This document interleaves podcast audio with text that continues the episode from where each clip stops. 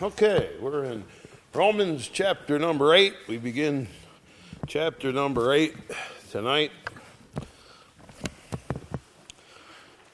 As we begin Romans, Paul said that he was a servant of Jesus Christ and that he was called, especially what he said to the gospel. And he's been unfolding for us up through chapter 5 what the gospel is and the background that leads up to what we need to know.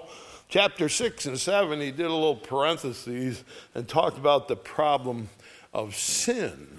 How are we going to deal with the sin in our lives? How are we going to handle it? And he gave us some ways to think about it. One of the things he says is that you can reckon yourselves dead to sin. And so we talked about being unresponsive to sin, like something that was dead. Talked about my dead squirrels. Unresponsive. They can't. They don't respond, and so that's one way. He said we can be unresponsive or like we're dead. You can't hear. So another thing he says is that sin will uh, dominate you and control you. He said if you don't want it to do that, then you need to think about that. I don't want that. I don't want to be controlled by sin. And he told us to reject that. In chapter 7, he went in and said it's like a person who was married he used the example of being married and their husband died. Now they're free after that. And he says, with sin, we're going to look at it that way. We used to have sin, we were tied to it. Now, sin, as it were, died on the cross. Now you're free to go on to a new relationship. And so uh, he covered all those possibilities, all those ways of thinking of things. And then he came to a rather more uh, basic conclusion, and we talked about like we had a scale. And he said, uh, we look at Romans chapter 7 to see where he is here. Romans chapter 7 is going to lead us into chapter 8 here. In verse number uh, 24, O wretched man that I am, who shall deliver me from this body of death? And so he says in 23, I see another law of my members warring against the law of my mind, bringing me into captivity to the law of sin, which is my member. So he said, on one side of the scale, I have my mind. I know what's right. I know what I should do. And I'm thinking, this is what I need to do. On the other side is my flesh and my old nature, and uh, it's on a scale. It's going to go one way or the other. He said, it's going to go one way or the other. My mind's struggling with it. I know what I should do, and then I find out I didn't do it. And so he said, the scale tends to tip on this side. He said, what I want to do, I don't. I'm having that struggle, he says, with sin. I'm trying to balance the two and I'm losing that battle. And 24, oh wretched man that I am, who shall deliver me from the body of this death? I want to get rid of this problem, he says, and I don't know how to do it. Verse 25, I thank God through Jesus Christ our Lord. So Jesus is going to give us something, and he's going to touch it in chapter 8. Uh, it's all due to what Jesus did. All right, he did something for us. And he's going to give us something to tip the scale. He's going to tell us what it is that we can do that when we got this issue where we want to do right and we know in our minds we should, and then the tendency is, eh, but we didn't. We didn't. And that scale always tips to that side. And that's what Paul says. I'm trying. I want to do right, but I tend to do wrong. All right, so we come to chapter 8. and like I said before, this is one of the great chapters in the whole Bible. We come to the high point, really, of the book of Romans. It's pretty exciting stuff, all right? And he's going to uh, get us what we need to add to this side of the scale so it tips in our favor. Chapter 8, verse 1. There is Therefore, now no condemnation to them which are in Christ Jesus, who walk not after the flesh, but after the Spirit. For the law of the Spirit of life in Christ Jesus has made me free from the law of sin and death. Now, in your Bible, I assume you see the word Spirit there, and it should be capitalized. Is it capitalized in your Bible? If it's not, then you got a poor Bible. Get another one. All right? Should always be capitalized. And that's where we come to this point now that he's about to make.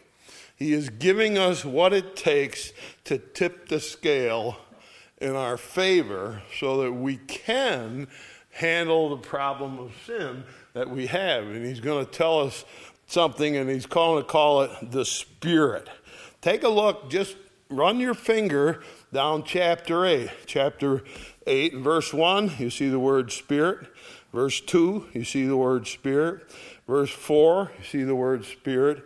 Verse 5, you see the word Spirit twice, right? In verse 9, you see the word Spirit again, three times in 9. In verse 10, you have the word Spirit. In verse 13, you have the word again, Spirit. Verse 14, Spirit. 15, Spirit. 16, Spirit.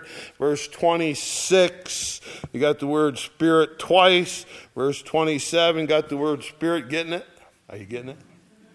Did you get it? You see, by the multitude of references in these few verses to the Spirit, this is what he's talking about. This is what he's going to try to get across to us. He says, You want to deal with sin. Here's the issue you have. You want to deal with sin. Uh, you're going to have to do. Uh, deal with the spirit. That's what it's going to be. And back to verse 1 there is now for no condemnation to them who are in Christ Jesus. Now, he adds these words here you have to be in Christ Jesus. You have to be in Christ Jesus. In Christ Jesus. What does it mean to be in Christ Jesus? What does it mean to be in Him? Well, I think basically we all know what that is. We believe in Him, we've trusted Him, we believe He is God. We believe He will forgive us. We believe He will save us. And we come to Him and ask Him to do that. All right, and then we are united to Him. All right, because we are in Him, we're united to Him. We use lots of phrases we use. We're saved, we're born again, and so forth. All those words refer to being in Christ Jesus. And I think in there we're going to put for sure that in Christ Jesus, He is the master and we are the servant. That's what Paul said, right? When he first opened, he said, Paul, what? A servant of Jesus Christ. So if you're in Christ Jesus, if you have asked Him to forgive you, to be in your heart, He's your master. You're his servant. You're united to him. You believe in him like Abraham, as we've gone through the text. Believed in God. You believe in him. That makes you in Christ Jesus. This is another way of saying being saved. Uh, another way of saying being born again. We have different terminology that we use. But he says if you're in Christ Jesus, there is no condemnation nation. There's one of those words. You got to get your dictionary, right? Condemnation. Look it up in the dictionary. What's condemnation mean? It means to declare guilty. It means to inflict penalty. It means to disapprove of and to doom. So it's got a pretty powerful punch, doesn't it? Condemnation. You're guilty. You're going to be penalized. You disapprove of your behavior, and it's going to doom you. So there's condemnation. That's what it is. But he says people in Jesus Christ, they don't have that. There is none for them. Right now, you ought to be jumping up and down saying, Hallelujah, hallelujah, hallelujah.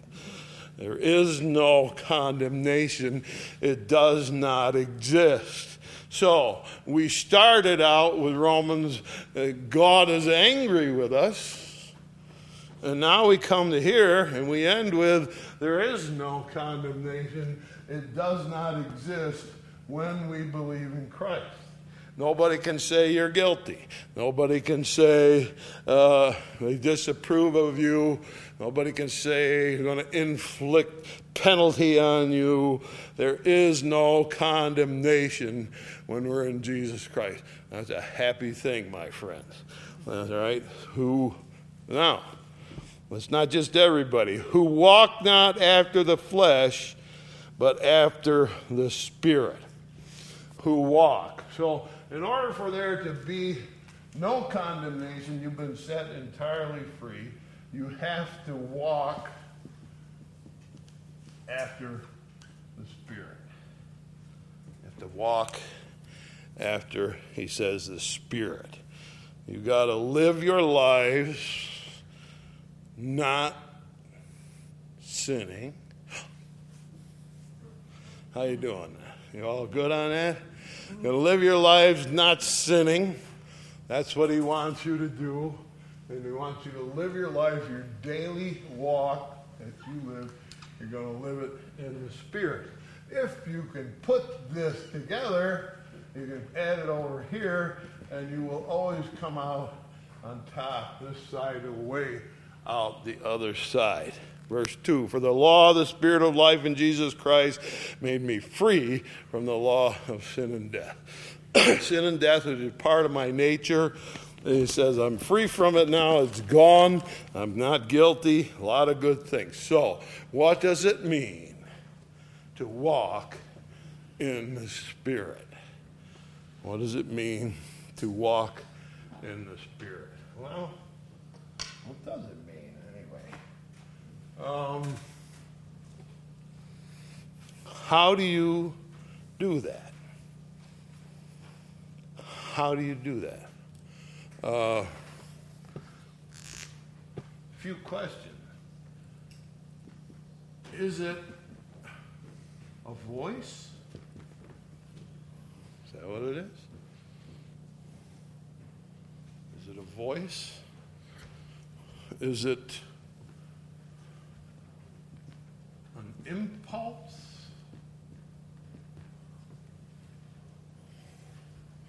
Walking after the Spirit. Is it a restriction?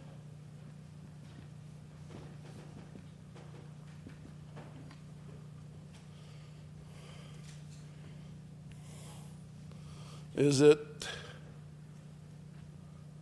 direction?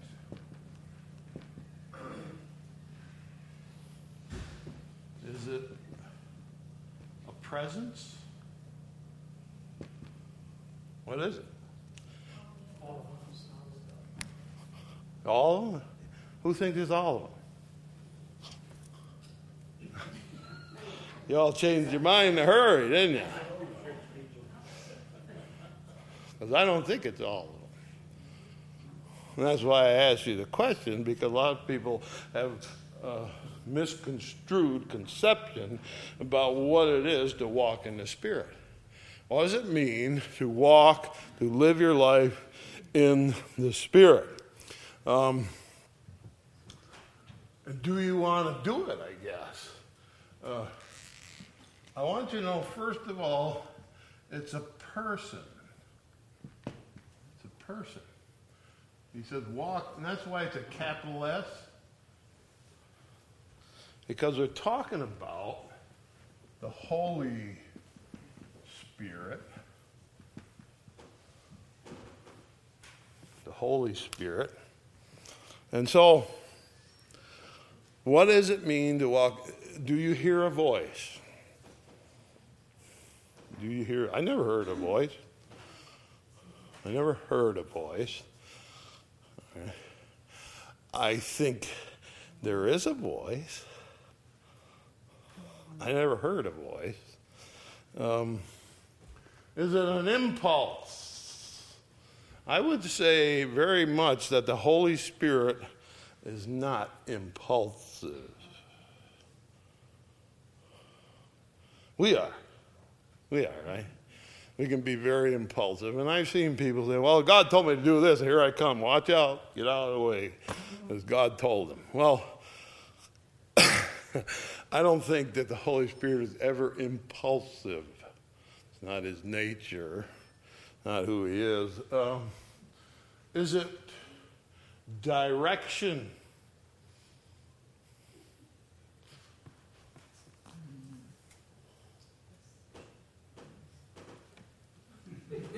yeah, yeah, yeah, definitely direction.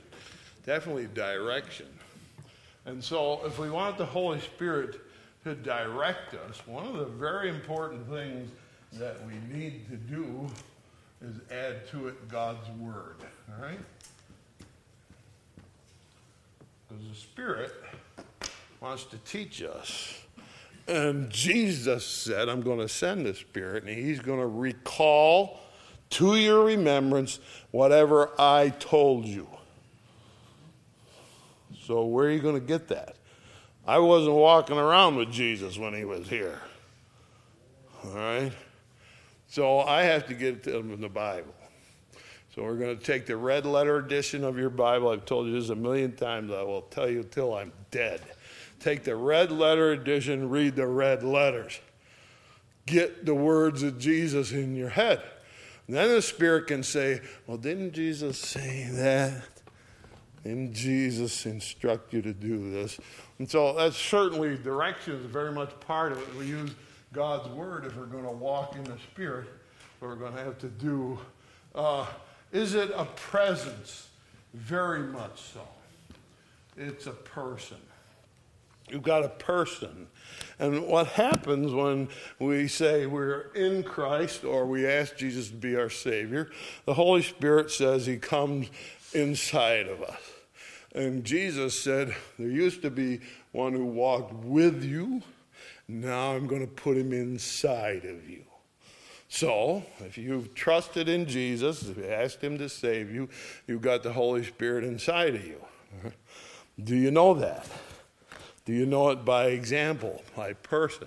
That walking in the Spirit is the best way to put it, I would say, is cooperation with God. Cooperating with God. If you're walking in the Spirit, cooperating with God. So everybody, everybody wants a Spirit in their life. Be careful. Sure. The point of the text is, point of the text is that he's coming in to tip this balance and help you deal with sin. Are you sure you want him? He's going to come and restrict is he a restriction? Yes. He's going to come and restrict your sin. That's what he wants to do. He's called the Holy Spirit because he comes inside of you and look, he doesn't want to hear your bad language. He wants to control that. He doesn't want you to have a bad temper. He wants to control that, change that. If you got a bad attitude, he, he wants to fix that. He's coming to do that. And if you cooperate with him, can change your bad attitude, change your bad temper, change your bad mouth, change whatever else needs changing. He can do that, all right? He's the Holy Spirit, though, and he's called that because he's not going to come inside of you, let you do whatever you think, uh, and you can And as you're thinking about him and having him in you, there's things that you can do to spoil it. Take a look over at 1 Thessalonians. These are important passages. First Thessalonians, all the T's are together in the back. Timothy, or Thessalonians, Timothy, and Titus. First Thessalonians, chapter number 5. We have instructions here on how to deal with the Spirit being inside of me. You want him inside of you? Here's what you shouldn't do. 1 Thessalonians 5:19, quench not the Spirit. He said, You can quench the voice and the presence and the direction. You can quench it. What does that mean? There's a fire burning inside of you, you can put the fire out. And that's a very real thing. You can get your heart going, and he, God can really help you.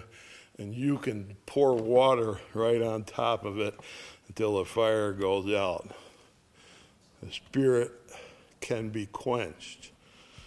And so he's not there to say, don't do that. Twist your arm. It's not what he does. All right? He's a voice that speaks. We can quench it if we want. Now look at Ephesians. This, these two verses should go right together. Ephesians, Corinthians, Galatians, Ephesians, chapter number 4.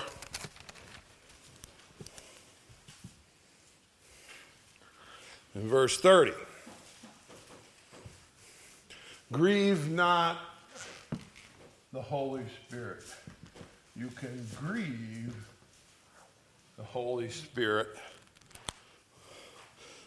He can be silenced when we treat him poorly. So, Here's this thing Who's going to deliver me from this problem I got of sin? He said, Jesus Christ will. You just get in Him and you're all set. Good. How do I do it? Here's the Spirit to help you do it. All right? So, what do you want from that? Well, He's going to run your life and He's going to do it. All right? And so, that's back to Romans 8. If you're going to let Him do it, then it's going to be all right for you. You're going to come out better in the end. All right, now let's go on here. Back in Romans 8. What the law could, verse 3, what the law could do that it was weak through the flesh, God sending his own son in the likeness of sinful flesh for sin, condemned sin in the flesh. The law said what? Thou shalt not, thou shalt not. And we said, okay, I get it, I get it. Only thing I want to. The very thing he said, thou shalt not, is what I want to do. So the law had a weakness in that it said, Here, you, this is wrong. And we said, Yeah, I know, but I got think I got to do it anyway. So that was the weakness of it. But he said, God sent his son, became human. Jesus became human, and he walked around in a human body like ours. He did it for the problem of sin. And when he died on the cross, he got rid of the power of sin, verse 4, that the righteousness of the law might be fulfilled in us who walk not after the flesh, but after the Spirit. So, when your Spirit, when you're walking after, listening to the voice, listening to the restrictions, feeling the presence, finding His direction, all right, then what is it? and we're going to be all right. We're going to overcome that problem of sin. Verse 5 For they that are after the flesh do mind the things of the flesh, but they that are after the Spirit, the things of the Spirit. For to be carnally minded is death, but to be spiritually minded is life and peace. So, if you want to live a life of peace, we're going to let the Spirit come in. He's going to help us with this issue that we have of sin. He said, We have a tendency, we were born this way, to rebel against God. Carnal mind is at enmity with God. So if we're just thinking about ourselves and not caring what God says, then there's a, there's a wall, there's a stress between us and God. Verse 8 so that they that are in the flesh cannot please God. If you're walking the way you feel like it, and then you are not going to be able to please God. But He's inside of me, right? Yeah. Yeah. He's inside of you. Are you cooperating with Him or not? In verse 9, but you are not in the flesh, but in the Spirit. So be that the Spirit of God dwell in you. Now, if any man have not the Spirit of Christ, he is none of his. Or, in other words, if somebody hasn't said, Dear Lord, forgive me for my sins. I'm sorry for my sins. Come into my heart. If you haven't said that, then you don't have the Spirit in you. Right? And if you don't have the Spirit in you, then you aren't going to win this battle. 10. If Christ be in you, the body is dead because of sin, but the Spirit is life because of righteousness. If the Spirit of Him that raised up Jesus from the dead dwell in you, he that raised up Christ from the dead shall also quicken your mortal bodies by his Spirit that dwelleth in you. So, now it's about to take off. You ready? You ready? It's about to take off. All right. Jesus was risen from the dead.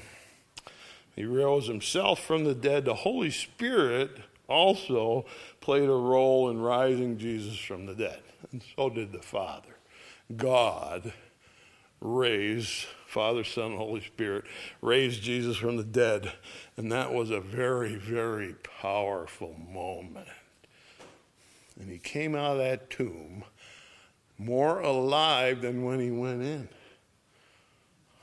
He was infused with a power that was just amazing. And so when Jesus came out of the, and I've told you on Easter, I always feel as if I failed because I have not accomplished what I'd like to in getting you to believe how powerful that was. And God reached down in that tomb and said, Live again. Whew. Wow. He got up and went out of that tomb. It was incredible. It was an incredible power. He said, The Spirit of Him, that intensity of life that He put inside of Jesus, is the Spirit that's going to put something inside of you more intense and more vital than it was before. You were never that alive before. you were never that alive before. Uh, and now he's going to come in and infuse in us a, new power, a tremendous power. Right? So going to put in you this power, same power that raised Jesus. There's a power that raised Jesus, and it makes you very alive. Makes you very alive.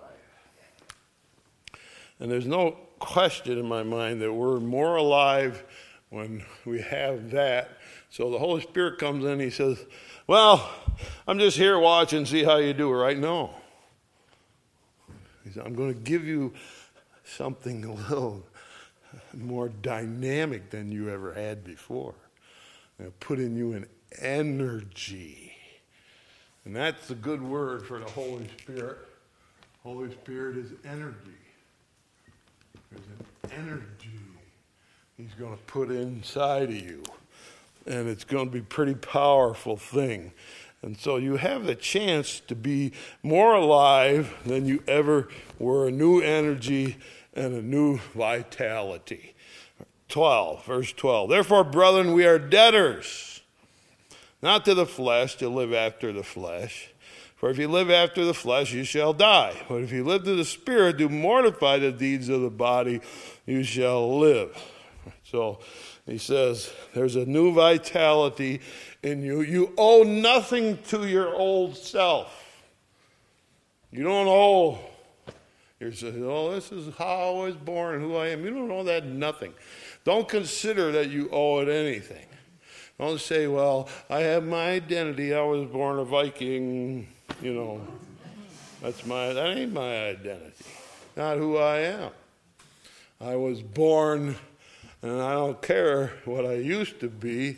I don't owe that anything. What I, where, who do I owe? The one who's going to give me energy and life more than I ever had before.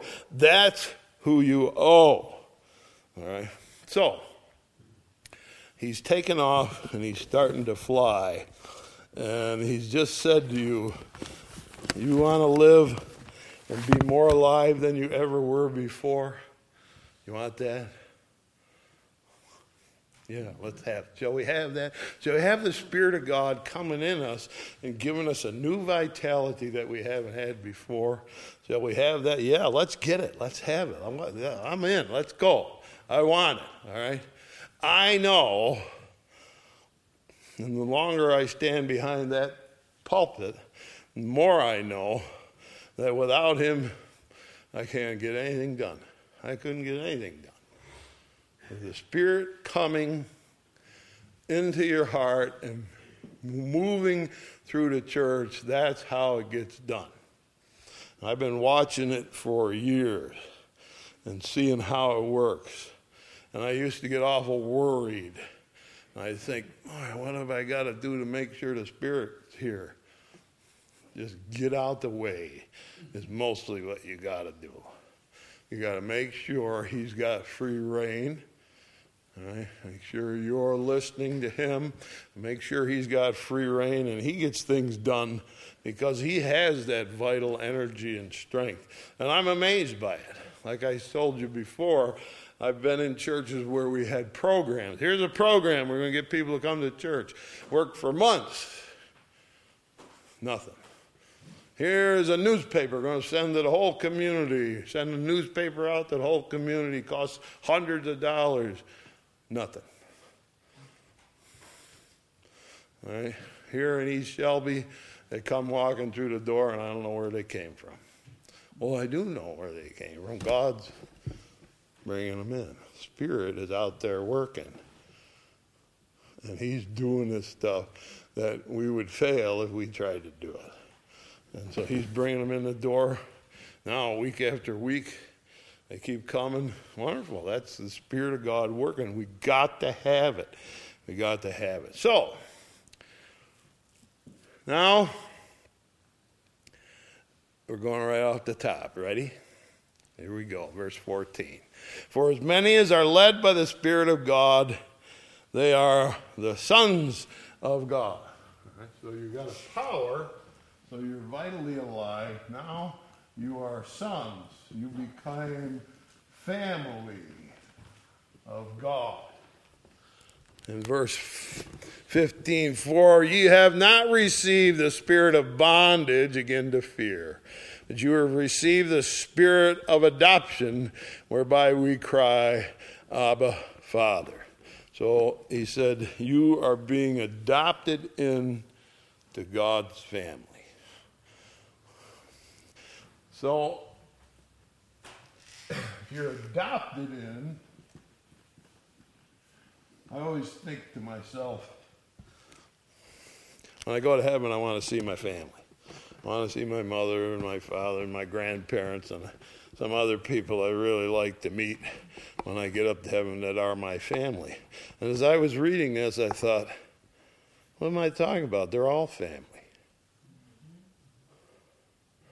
There's a list on the wall there. That's my family. People that have gone up to heaven. That's my that's family. We're all adopted into the family. We become part of this family. The Spirit, verse 16, itself beareth witness with our spirit that we are the children of God. And so we become part of a family now. God's making up a family, and you're in. You're in. Right? You're in. You don't have to, you're just in. You are now part of the family of God. Here we go. Let's go a little higher. Verse 17. If the children, then heirs. So, you come into the family and you're an heir. Heirs of God. Joint heirs with Christ. So, uh, as part of the family, we are heirs. That is, we inherit. We inherit. What are we going to inherit? It says, whatever Christ inherits, you inherit. Well, he ought to get everything you, you can imagine, right? Shouldn't Christ get everything you can imagine? Shouldn't he inherit that? You too. You too. You're not you you can't wrap your head around that. You can inherit what Christ inherits. That's what he just said. You're joint heirs with Christ. If so, that we suffer with him, that we may also be glorified together. Say, well, what did Jesus get? Well, he suffered, right? Jesus suffered. He suffered, so you might have to suffer. You all right with that? No, you're not. You don't want to suffer. You don't want to suffer. I don't want to suffer. But we have to sometimes because he suffered. But he said he'll also be glorified. Whatever he is glorified, you will have the same thing. You're going to be glorified. And we just want to be nice when you're all glorified. What does it mean? Well, you ready? Here's what it means 18. For I reckon that the sufferings of this present time are not worthy to be compared with the glory which shall be revealed in us. You're going to be something absolutely spectacular. And when you get up to heaven, say, it didn't matter really if I had a hard time down there in this world. It didn't matter if I struggled because when I got up here, it was spectacular. It's unbelievable. He said, the comparison, whatever you suffered down here on earth, nothing compared to what it's going to be in heaven. Now let's see how far that goes. Verse 19 the earnest expectation of the creature waiteth for the manifestation of the sons of God. So, creation, which I would say is animals, their creation. I would say angels, our creation. Right? Anything that God created that has life in it, he said they're waiting for something they're waiting to see what you and I become. when I look across the congregation, sometimes I think, man, we got a long way to go to get there. look at us. Who are we? We're just plain old people. Plain, ordinary, everyday people doing plain, ordinary, everyday things. That's who we are. We're nothing fancy. And he says, Don't you believe it? He says, Angels in heaven are waiting to see what we become when we arrive there. He said, When this finally all. Why do you think Jesus came down, saved us, to leave us like this? I don't think so. That's not what he said. Jesus didn't come down and die in our place and suffer for us and give his lifeblood for us so that we could just be like this and go to heaven. That's not what's going to happen. He said, You're going up there, and what he has planned, what he has planned, has got everybody excited. Everything is waiting for the moment when humans become what they were meant to be. He's waiting. Creatures are waiting. 20. For the creature was made subject to vanity, not willingly, but by reason of him who has subjected the same in hope. Because the creature itself shall also be delivered from the bondage of corruption into the glorious liberty of the children of God. He said, even animals are going to be part of that kingdom. Creatures themselves. And we get a little glimpse of it in the Bible. As it say, the lion shall lay down with the lamb, and the child shall play with a poisonous snake. And uh, bears will eat grass. It's going to be a wonderful moment when all of God's creation gets to step out of the stress it's in now into what God has planned for his children. So it's going to be amazing. He's called it the glorious liberty of the children of God. We whine now about people taking away our freedom. And I don't like it. But what does that mean? The glorious liberty. What's it going to be like up there to be that free? To be that free. 22 we know the whole creation groaneth and travaileth in pain together until now all right? Or everything is under stress since adam sinned in the garden. The world was cursed god came down and he said here's the way it's going to be you're going to work by the sweat of your brow you're going to eat your meals in sorrow you're going to have your children in pain this is the way it's going to be. You're going to struggle every day, and that stress came on the world, and the whole creation was stressed. Nothing grew like it did in the Garden of Eden anymore. All right, Steve's got to work hard to get them apples to grow. They don't grow by themselves that way.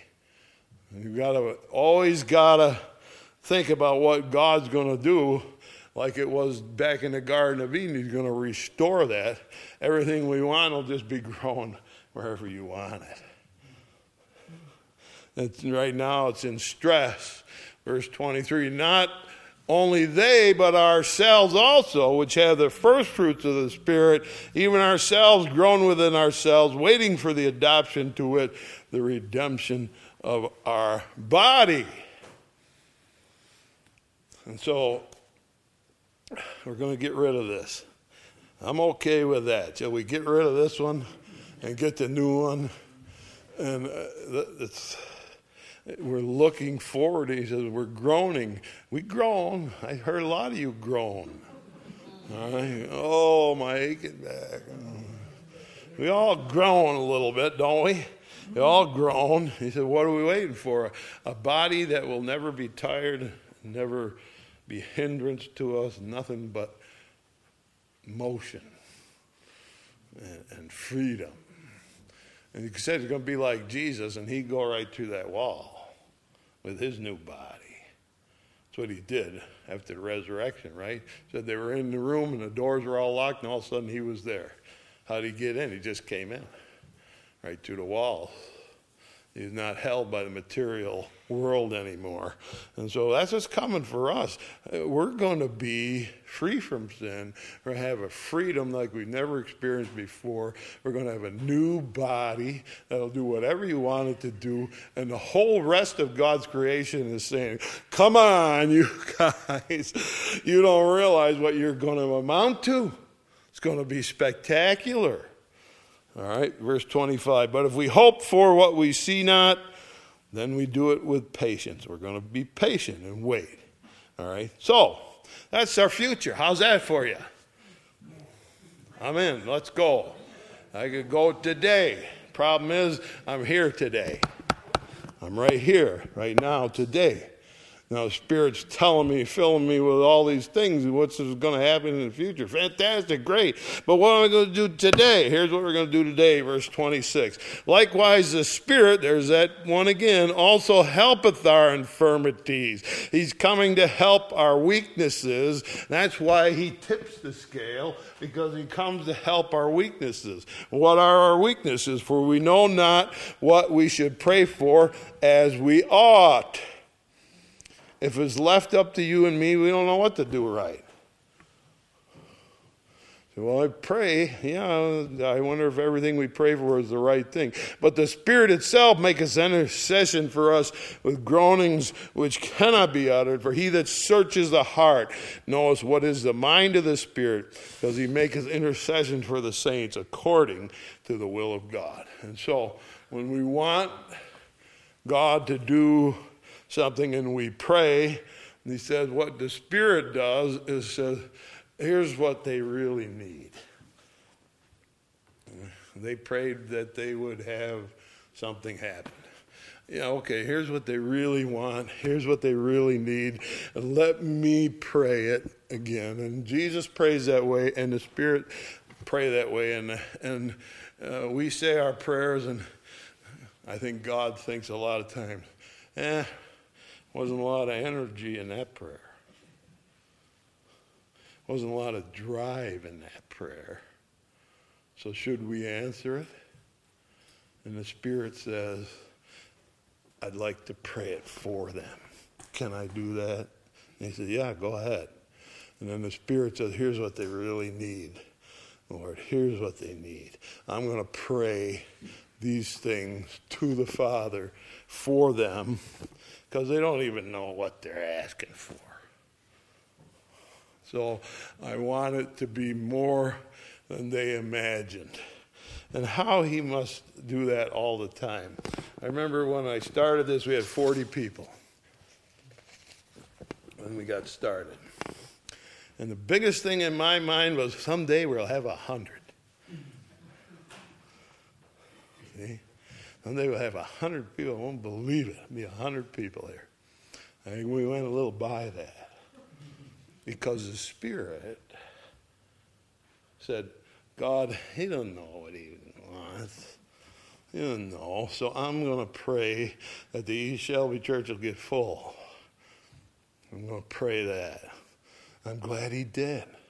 I'm glad he took it over and said, hey, he, he doesn't know. You know, he's got a good heart, but he's kind of, uh, so let me pray. Remember when Louis said, I'm going to start collecting cans for Africa. I told him, if God's in it, if the Spirit's behind it, hang on to your hat. Here we go. And turned out it was more than just a couple cases of empties a week. And I turned in hundreds and hundreds of them over the last few years. Why? Because God said, I want to let, listen, let me pray for that. Let me pray. So Spirit is going to overcome the limitations of our own imagination, the weakness in ourselves that says, well, I sure would like a little. And Spirit says, let me let me get it for you. Let me get it for you. So uh, he knows what the mind of the Spirit is. He prays for us. And so that's for today. He prays for us. And he's always interceding on our behalf, praying for us. Now, verse 28. We know that all things work together for good to them that love God, to them that are called according to his purpose.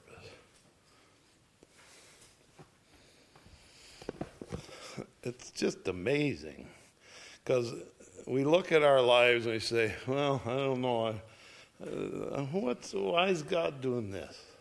Why does God do that? And he says, all things, whatever it is that comes into your life, will work together, join together for good. To people who what? Love God, first of all. That voice and that presence is inside. We love that presence. We love God. And to them that are called according to his purpose. God's got things he wants done. If you want the things that God wants done, then everything in your life is going to work out. It's all going to work out for good. So it's hard to be pessimistic if he says, What's going on in your life? I'm not too happy about this. You know, what was it? He used to sing gloom, despair, and agony, right? deep, dark depression, excessive misery. If it weren't for bad luck, I'd have no luck at all. Anyway, that's not it. He says everything that goes on in your life, God's got his hand on it. God's got a control over it. And God's going to use it so that it all turns out in the end in a spectacular way. Verse 30. Moreover, whom, or verse 29, for whom he did foreknow, he did also predestinate to be conformed to the image of his Son that he might be the firstborn among many brethren. Moreover, whom he did predestinate, them he also called, whom he called, whom he justified, whom he justified, them he also glorified. God knew ahead of time who you were going to be. He knew what you were going to be like. He created you to be the person that you are. And He said, I've decided ahead of time that what I want for them is that they should be like my son. I'm going to adopt them in my family, and I'd like to see their behavior conform to the way my son lived. All right? Jesus lived. He said, Whom he did predestinate, he decided that ahead of time. He called them. He decided before you were born what he wanted you to do. And then when you were born, he started to call you. He said, Come to me. Come to me. And he justified them.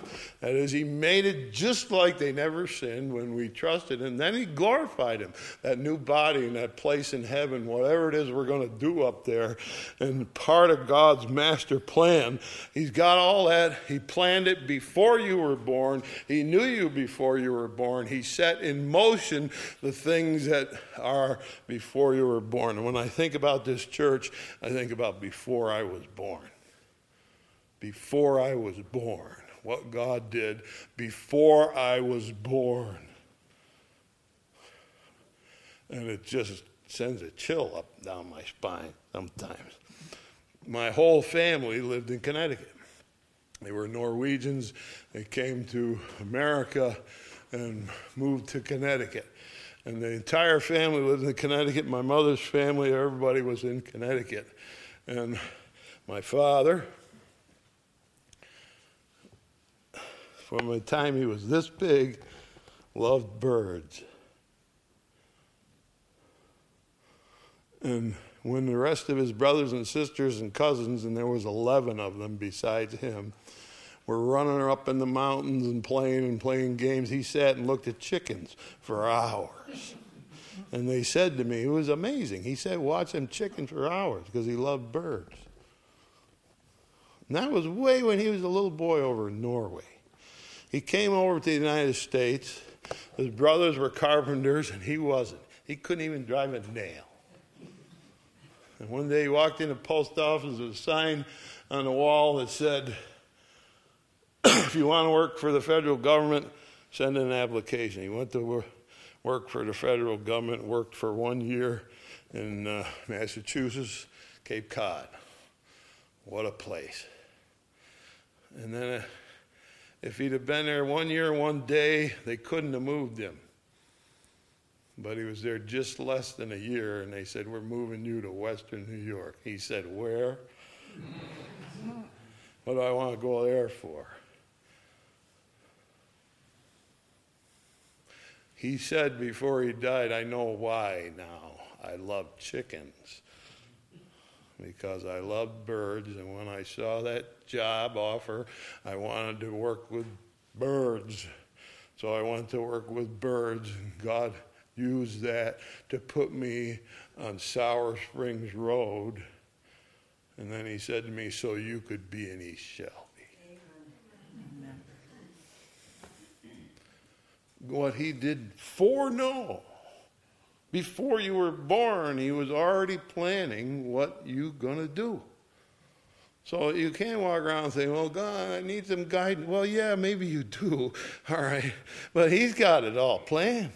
So here's what we say, verse 31. What shall we say then to these things? If God be for us, who can be against us? If God is on our side, if God is in our lives, moving us, he says, who's going to stand up against that? Nobody can stop it. It's like a freight train. That's the feeling I had when I finally got here. after the years that I wasted, I got here and I was 33 years old. And I thought to myself, when this thing goes, you couldn't, it was a, I wasn't running it. It was a freight train, just here we go, hang on. You're finally where I want you. God before us, who can be against us? He that spared not his own son, but delivered him for us all, how shall he not with him also freely give us all things? There you go. What do you need? God's going to give you. If he gave you his dear, precious, only son,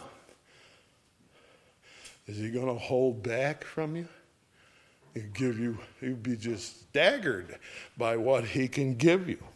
And so uh, here's a free gift. All you need.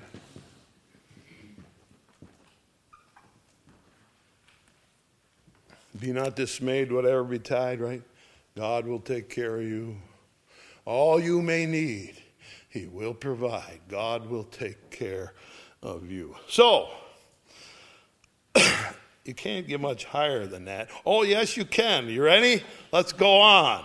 Verse 33 Who shall lay anything to the charge of God's elect? It's God that justifies. So people say, We're going to attack us poor Christians. Don't say that. In God's eyes, we're doing the will of God. It, you're doing the right thing. It's God that justifies. Who is he that condemneth? Who can condemn us and say you're nothing but gum. It's Christ that died, yea, rather, that is risen again, who at the right hand of God, who also maketh intercession for us. All right, Christ also is praying on our behalf. So if somebody says, "Who you're not so hot," yes, I am. I got Jesus praying for me, and He's decided what my life is going to be. Now here we go, 35. Who shall separate us from the love of Christ. Shall tribulation, troubles? No. Distress, stress? No. Persecution, people get after us? No. Famine, nakedness, peril, sword, war? No. As it is written, For thy sake we're killed all the day long, we are counted as sheep for the slaughter. So sometimes we have it tough down here. It's going to be nothing compared to what we get up there. Nay, in all these things we are more than conquerors through him that loved us. And so now he says, You are more than a conqueror. More than a conqueror. How can you be more than a conqueror? I mean, if you conquer, you conquer, right? Say, we won. Came out of that. You're more than that. It's more than that. It's more than that. We won. We came out on top. We lived our lives for God. We trusted in Jesus. We came out on top. It's more than that, he says. Come on, it's more than that. And it is way more than that. And that's why just our conversation tonight is so limited because of time. Verse 38 For I am persuaded that neither death, if we died, wouldn't matter, nor life, if we lived, doesn't matter. Angels, angels can't hinder us.